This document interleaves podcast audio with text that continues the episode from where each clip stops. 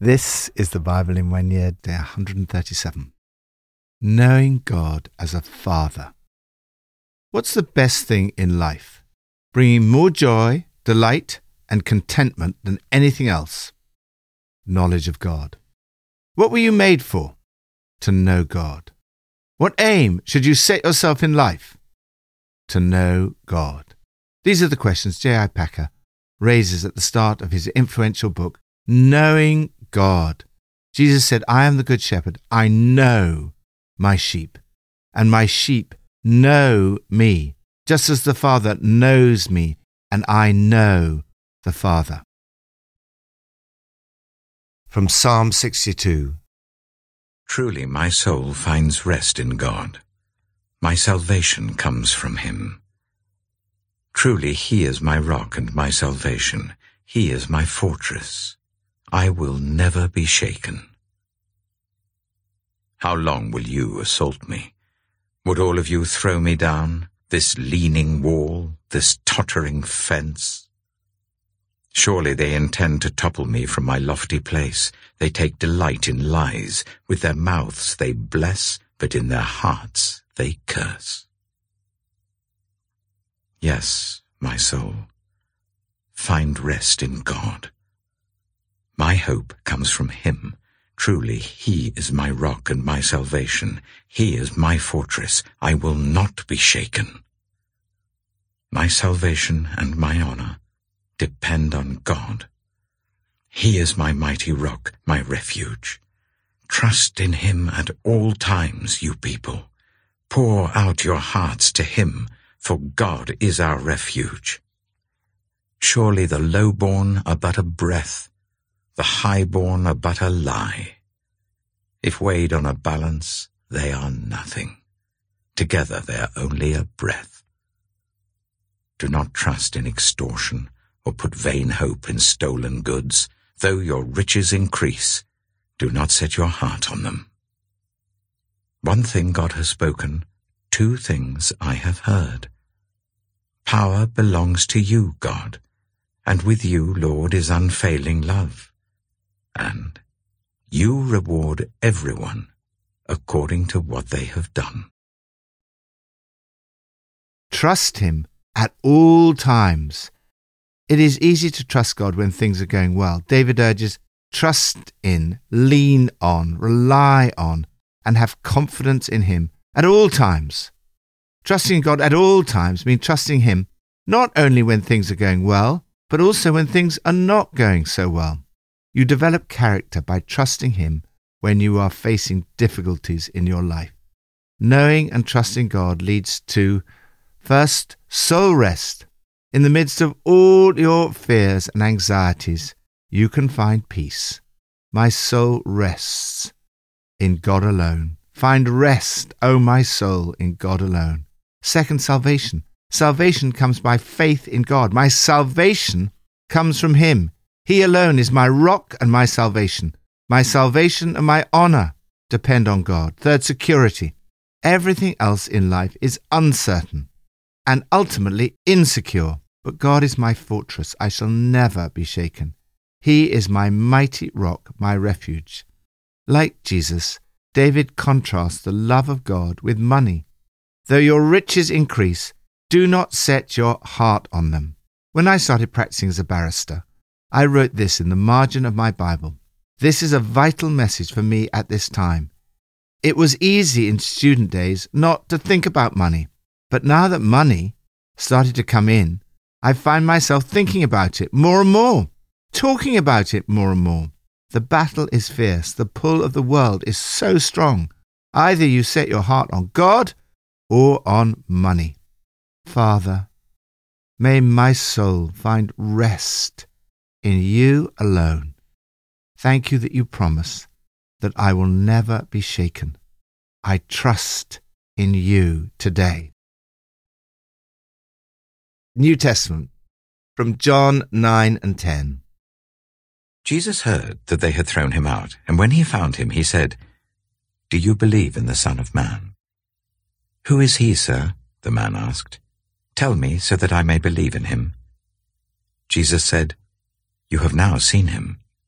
In fact, He is the one speaking with you. Then the man said, Lord, I believe. And he worshipped him. Jesus said, For judgment I have come into this world, so that the blind will see, and those who see will become blind. Some Pharisees who were with him heard him say this and asked, What? Are we blind too? Jesus said, If you were blind, you would not be guilty of sin. But now that you claim you can see, your guilt remains. John chapter 10 Very truly I tell you, Pharisees, anyone who does not enter the sheepfold by the gate, but climbs in by some other way, is a thief and a robber. The one who enters by the gate is the shepherd of the sheep. The gatekeeper opens the gate for him, and the sheep listen to his voice. He calls his own sheep by name and leads them out. When he has brought out all his own, he goes on ahead of them, and his sheep follow him because they know his voice. But they will never follow a stranger. In fact, they will run away from him because they do not recognize a stranger's voice. Jesus used this figure of speech, but the Pharisees didn't understand what he was telling them. Therefore Jesus said again, Very truly I tell you, I am the gate for the sheep. All who have come before me are thieves and robbers, but the sheep have not listened to them. I am the gate. Whoever enters through me will be saved. They will come in and go out and find pasture. The thief comes only to steal and kill and destroy. I have come that they may have life and have it to the full. I am the good shepherd. The good shepherd lays down his life for the sheep. The hired hand is not the shepherd and does not own the sheep.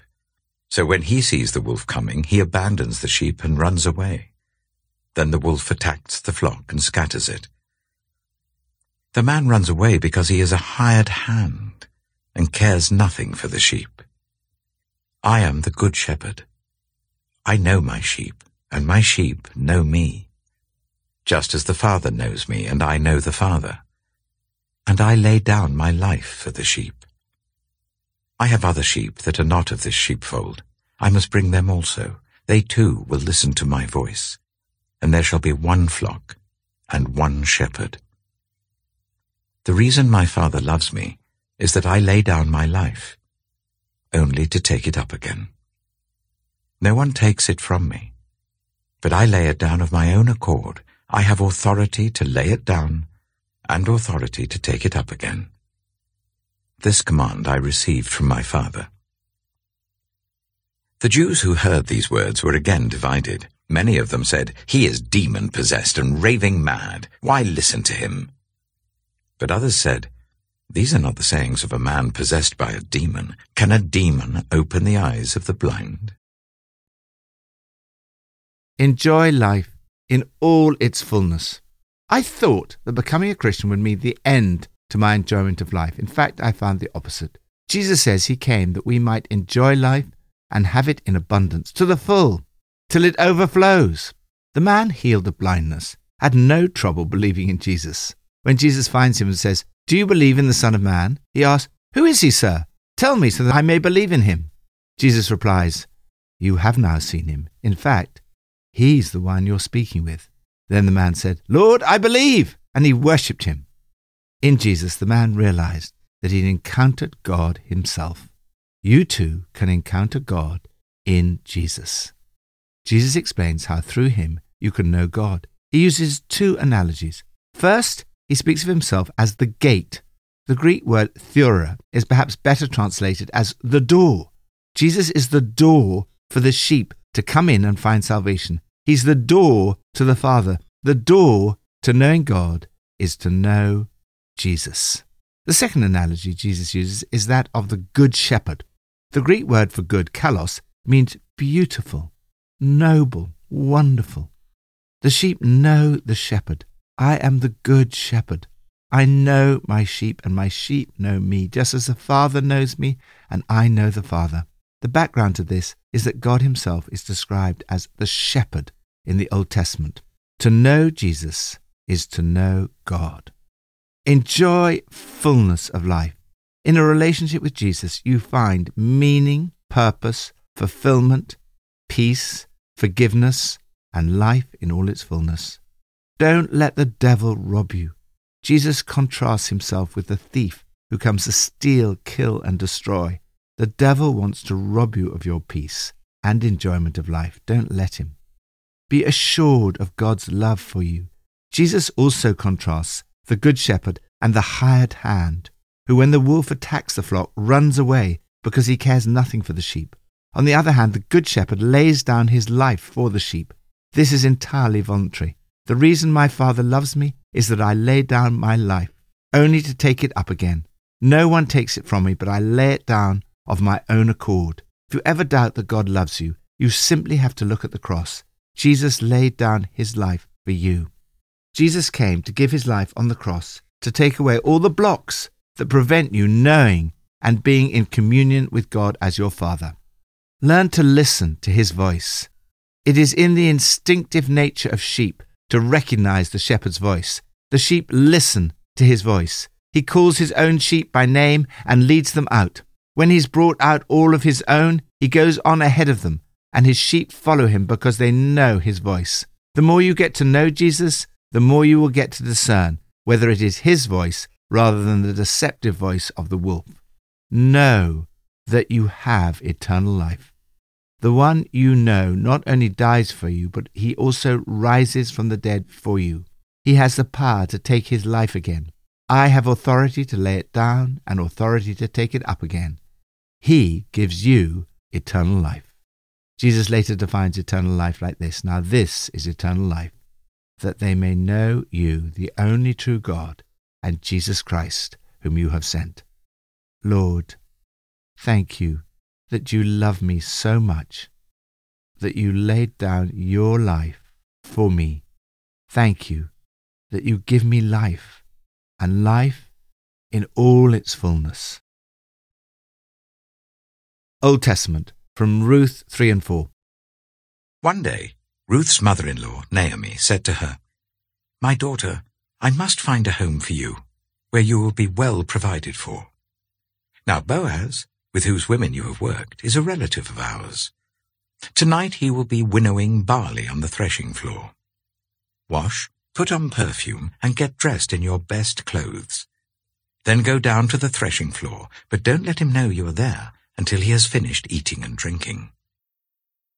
When he lies down, note the place where he's lying. Then go and uncover his feet and lie down. He will tell you what to do. I will do whatever you say, Ruth answered. So she went down to the threshing floor and did everything her mother-in-law told her to do. When Boaz had finished eating and drinking and was in good spirits, he went over to lie down at the far end of the grain pile. Ruth approached quietly, uncovered his feet, and lay down. In the middle of the night, something startled the man. He turned, and there was a woman lying at his feet. Who are you? he asked. I am your servant Ruth, she said. Spread the corner of your garment over me, since you are a guardian redeemer of our family. The Lord bless you, my daughter, he replied. This kindness is greater than that which you showed earlier. You have not run after the younger men, whether rich or poor. And now, my daughter, don't be afraid.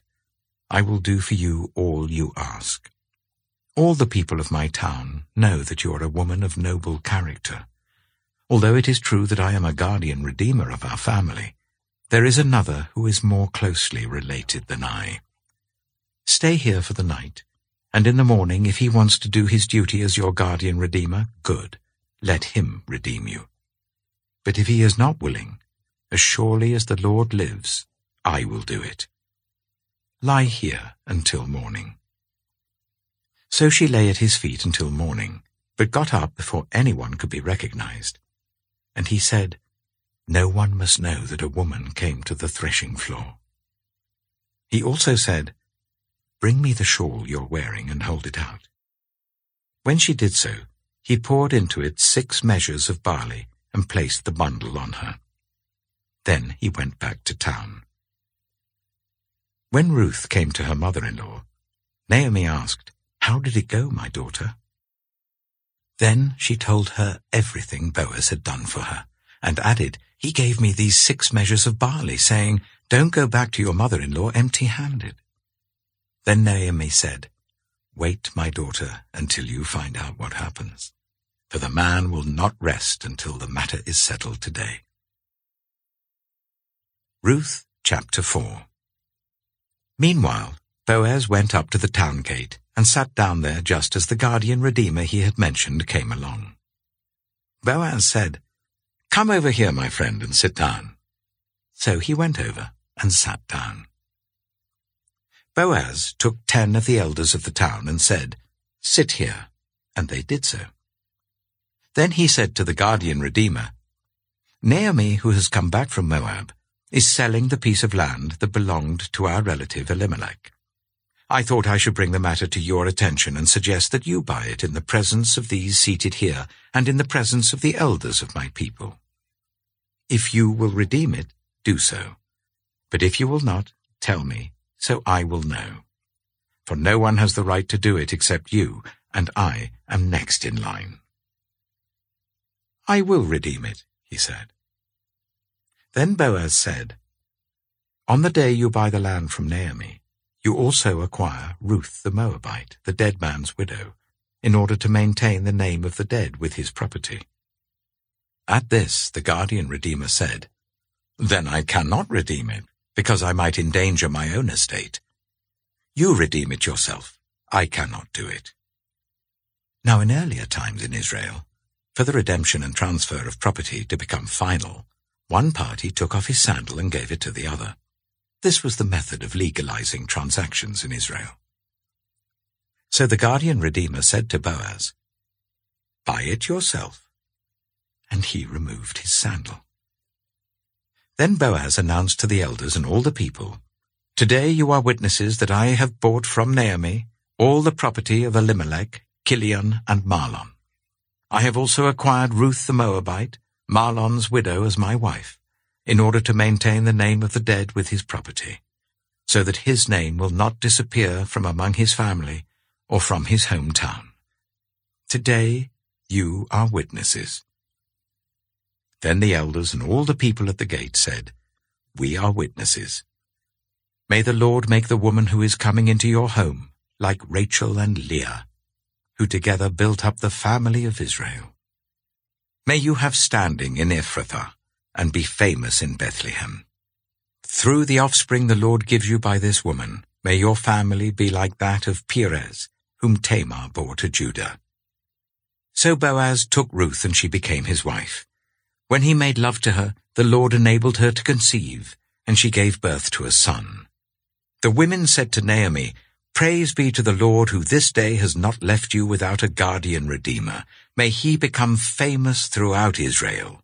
He will renew your life and sustain you in your old age. For your daughter-in-law who loves you and who is better to you than seven sons has given him birth. Then Naomi took the child in her arms and cared for him. The women living there said, Naomi has a son. And they named him Obed. He was the father of Jesse, the father of David. This, then, is the family line of Perez. Perez was the father of Hezron. Hezron the father of Ram. Ram the father of Amminadab. Amminadab the father of Nachshon. Nachshon the father of Salmon. Salmon the father of Boaz. Boaz the father of Obed. Obed the father of Jesse. And Jesse the father of David. Honor God in all circumstances. God honors those who honor him and do what is right, even when it's costly to do so, and even through the trials and difficulties of life. We see how each of the main characters honors the Lord Naomi, Ruth, and Boaz. They're great models for us to follow. The book of Ruth begins with Naomi despairing of the kindness of God. She then experiences many of the people around her displaying great human kindness. She experiences it in her two daughters in law, Ruth and Orpah, and in Boaz's treatment of Ruth. Finally, she declares he has not stopped showing his kindness to the living and the dead. Ruth obeys her mother in law in every detail. Naomi's concern is wholly for Ruth's well being. Boaz is self controlled, generous, and honourable. Boaz's life is obviously God centered. His immediate reaction when he wakes up and sees Ruth is, The Lord bless you. And as the Lord lives. Yesterday, we saw how Ruth honoured the Lord and did the right thing by being loyal to her mother in law. Today, we see how Boaz clearly wanted to marry Ruth and felt it was the right thing, yet did not simply go ahead, as he could have done on the basis of the end justifying the means. He was completely upright in the way he approached the matter, abiding by the etiquette and traditions of the culture. Boaz did not just rush ahead and get married, he went through the correct process. Humanly speaking, he was taking a great risk and might have lost Ruth, but he trusted that the Lord was in control. The Lord honored this in an amazing and wonderful way. Boaz and Ruth were married and gave birth to the grandfather of King David. Indeed, Ruth, the servant girl, became an ancestor of the Lord Jesus Christ. In one sense, Jesus is our kinsman redeemer. He calls us his brothers and sisters, understands our struggles, and acts to redeem us. We see the kindness of God throughout the book of Ruth. Behind the human kindness of Ruth, Naomi, and Boaz lies the kindness of God. Father, thank you for your amazing kindness to me. Thank you for redeeming me. Give me courage to honor you always and to seek to do the right thing, even when that is difficult. Pippa adds John 10, verse 10 is one of my favorite verses. I have come that you might have life and life to all its fullness. The Bible has great power. It is through someone showing me this verse many years ago that I first encountered a relationship with Jesus Christ.